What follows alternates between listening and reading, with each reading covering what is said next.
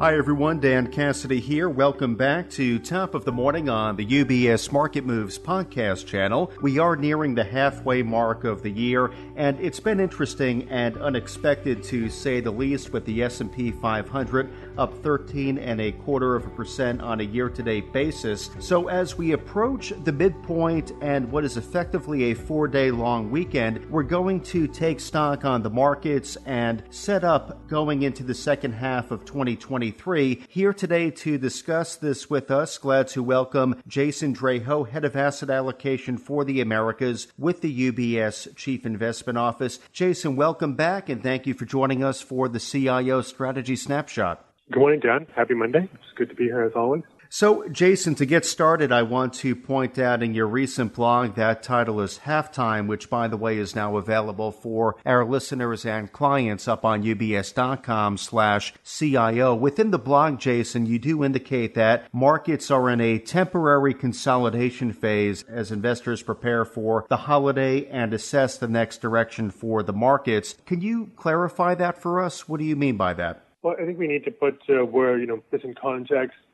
you know, the S&P 500 is up uh, 13.25 percent. you know, as of Friday's close, uh, that certainly wasn't sort of the expectation for a lot of investors at the start of the year, where they thought the first half of the year would be difficult. You know, on top of that, within that run, uh, from around middle of May or May 20th to mid-June, there's about a three-week stretch where the S&P 500 was also up seven and a half percent. So big moves, and also like a big move, you know, pretty, you know, recently. So whenever you have that some sort of kind of pause, consolidation, even maybe a little bit of a pullback is always, you know, is always a possibility. If we think about what's fueled the, the run for the whole year to some extent, but also even the, you know, the more recent kind of 7.5% run in May and June, a lot of it was centered around rising expectations or hopes for a soft landing for the U.S. economy as growth continues to hold up. You know, resilience uh, is the word that we've all, you know, used quite a bit. As inflation also comes down, uh, so as the macro environment, at least the outlook for the macro environment has improved, that's been a market tailwind, and it's been turbocharged by you know, the whole AI story this year, kind of really gripping investors you know, quite a bit. What we saw last week was, you know, as part of consolidation, a, a bit of a pullback. You know, it's you know, also kind of a reminder that this is not a done deal by any stretch that we get a soft landing. It's certainly one of you know, multiple scenarios that are on the table at this point in time. We had central banks last week that were, you know, hawkish in response to the fact that things maybe aren't cooling down as much as they would like. Fed Chair Jay Powell, in his congressional appearances, you know, reiterated that they expect to hike, you know, two more times or 50 basis points. We saw some other major central banks around the world hike last week more than expected. For example, the Bank of England hiked 50 basis points. The consensus was for 25. So, and that's been sort of the tone across other major central banks, aside from the Fed, which paused other ones either continued or actually resumed, like the Bank of Canada. So there is those kind of challenges. Um, and, you know, some companies that were reporting earnings last week just continue to cite that, you know, it's still a difficult global environment. Uh, so you add it all up. Yes, there's rising expectations for soft landing, but we're certainly not, you know, there, done um, there yet. And now, as we come into the last week of the quarter, last week of the first half of this year, it's often time where you get, you know, portfolio rebalancing adjustments portfolio reviews. That's going to add some you know, some volatility to the marketplace, and then you factor in the fact that it will be a you know essentially a four day long weekend. Uh, you know, a lot of people might not want to go into that, you know, with a lot of kind of risk on one way or another. Uh, but then it sort of sets up really what is a, um, you know, kind of the next direction for the market that will start to kind of kick in, you know, pretty, you know, clearly, you know, thereafter once we kind of get past the holiday. So I think we're we're kind of paused for a couple of weeks, and then we kind of, as soon as the second half of the year begins, kind of kick it into high gear again. So, Jason, within the blog, you go on to mention rising hopes for a soft landing. So, what can we expect from the data in the near term, and could that either validate those hopes or prove them misguided? Well, there's the two key drivers really are what's going on with the labor markets, and is it continue to show strong job gains and minimal job losses, uh, and then what happens with inflation. Uh, on the former, what we, just the consensus expectations right now is that the June payrolls report that comes out on Friday, uh, July 7th, is going to be another sort of around 200,000 new jobs, so another strong job print. Um, and even on, on, the more timely indicators in terms of weekly layoffs, they're still relatively contained, not much of an uptick. So that side of the economy continues to hold up well. and data we're getting on kind of retail spending and other kind of activity indicators, you know, indicates, you know, kind of gradual decline, but still holding up reasonably well. So there's good expectation that the data that we get for June throughout July on the growth front is still going to be kind of, you know, pretty good. What I'm more focused on is what happens with inflation, in, in part because it's likely we're going to see big drops, at least in headline inflation for June, and then again in July when we get the data in uh, in early August. The last CPI print, we had inflation, you know, come down, the headline number down to four percent. Consensus is right now expecting the number to come down to 3.1 percent for June. Uh, you know, core inflation is still you know, more elevated, a little more sticky. You know, down closer to 5%. So, you know, continued its downward trend, but not nearly as sort of big and chunky moves as we're seeing for the headline number. When we get the July data, I think it's around August 12th, the headline CPI could be 2.5% or less. So to put this in context, that'll be the lowest inflation print we've had basically since, you know, March of, you know, 2021 before the inflation surge took place. So if that happens, even though core inflation could still be well above, you know, the level the Fed wants and what therefore the markets kind of feel comfortable with, the headline numbers are going to be kind of coming down quite a bit. So for the broader public that's not as in the weeds and all the different inflation breakdowns, the different details, uh, you know, suddenly the inflation problem can look somewhat kind of solved. And to me, like a good indication of that heading in that direction is if we take the University of Michigan kind of survey of households on a consumer sentiment, the one that came out uh, just over about 10 days ago showed that the consumer expectations for inflation in one year ahead was down to 3.3%. This is the lowest level of that indicator since March of 2021.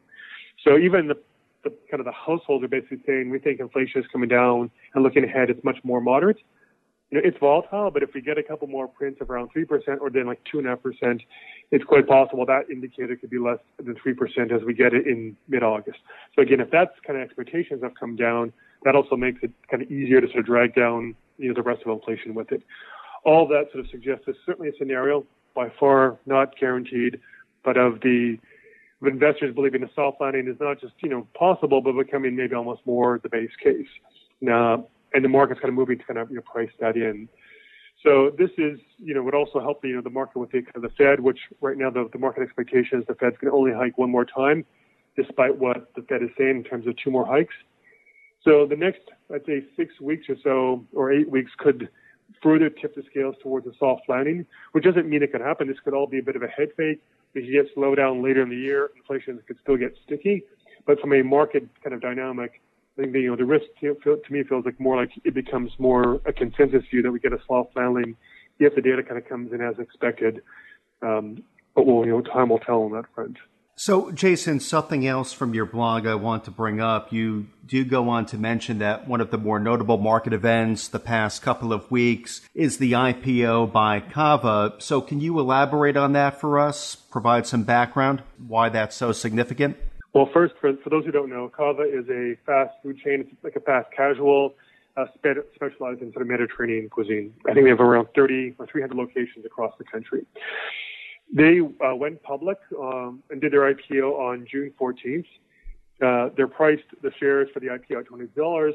Now they're traded around 40, which means their stock price has popped basically after the IPO 80 percent. Now, average an IPO might jump; it's probably go up about 15 percent, you know, in that first couple of days. So this 80 percent, this is, you know, kind of what we were getting a few years ago during the frothiness of the markets. Now, if you have to put this IPO in context, you know, for about a year and a half, the IPO market has been pretty dormant.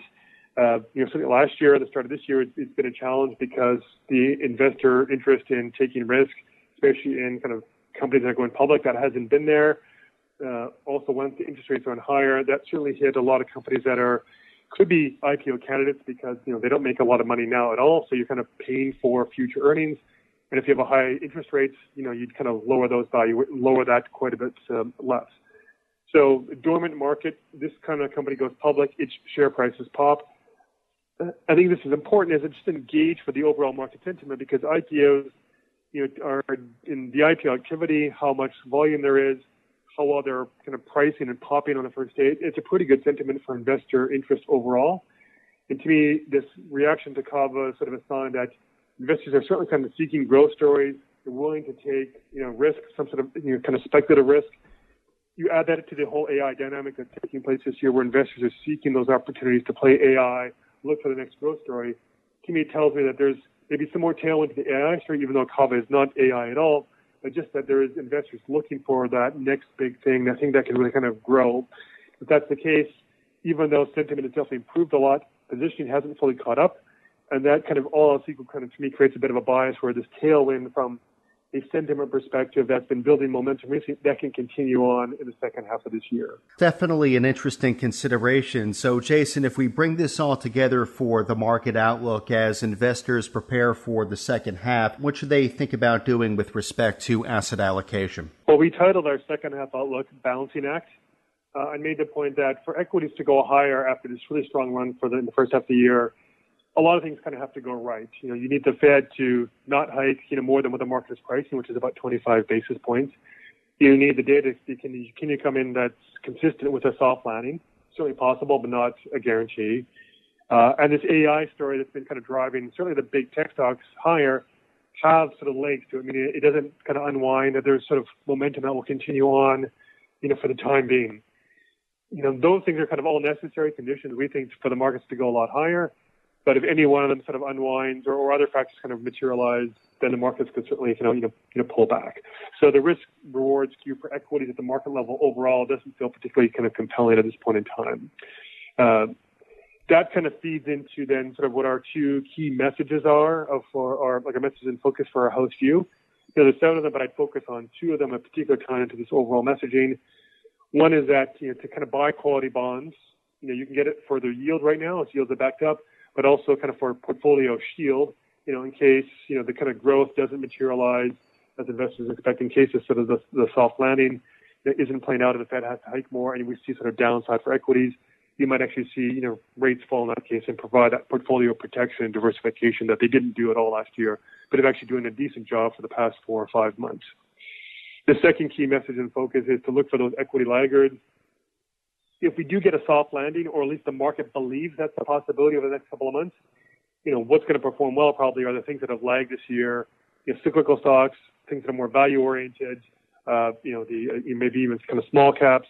Um, you know, they, they kind of catch up to the seven kind of magnificent seven that have done very, very well and really have kind of re- re- been responsible for most of the market performance this year.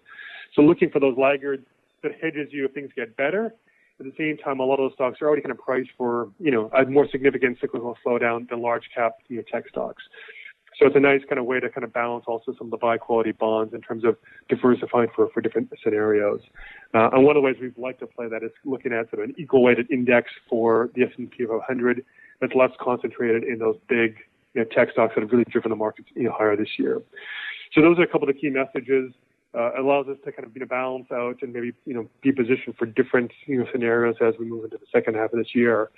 Uh, but for the next week or so until we get to the holiday, it might be more a little bit of sort of choppy sideways action, more technically driven than fundamentally driven until we get those news data points that could be the catalyst for the markets either kind of grinding higher we're ultimately pulling back at least a little bit and it continues sort of consolidation phase. Jason, thank you for joining us here on top of the morning today to set up the next couple of weeks as well as the second half of 2023. As mentioned, we'll see what transpires over the next couple of weeks as we will have the 4th of July holiday here in the U.S. and we'll look forward to regrouping with our CIO strategy snapshot conversation in a couple of weeks on July 10th. So looking forward to catching back up again with you soon, Jason, though thank you again for your time and insights today. Appreciate it. You're welcome, and have a great week, and have a great holiday weekend to you and everyone, all our listeners.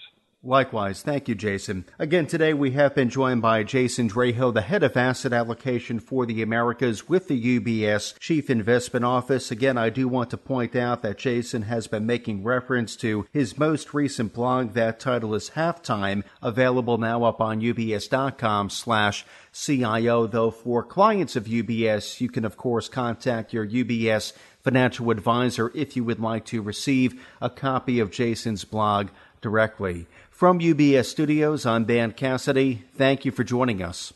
UBS Chief Investment Office's investment views are prepared and published by the global wealth management business of UBS AG or its affiliate, UBS. This material has no regard to the specific investment objectives, financial situation, or particular needs of any specific recipient and is published for informational purposes only. As a firm providing wealth management services to clients globally, UBS AG and its subsidiaries offer both investment advisory services and brokerage services. Investment advisory services and brokerage services are separate and distinct, differ in material ways, and are governed by different laws and separate arrangements. In the USA, UBS Financial Services Inc. is a subsidiary of UBS AG and a member of FINRA SIPC. For information, please visit our website at ubs.com forward slash working with us. For a full legal disclaimer applicable to the independent investment views produced by UBS, please visit our website at ubs.com forward slash CIO dash disclaimer.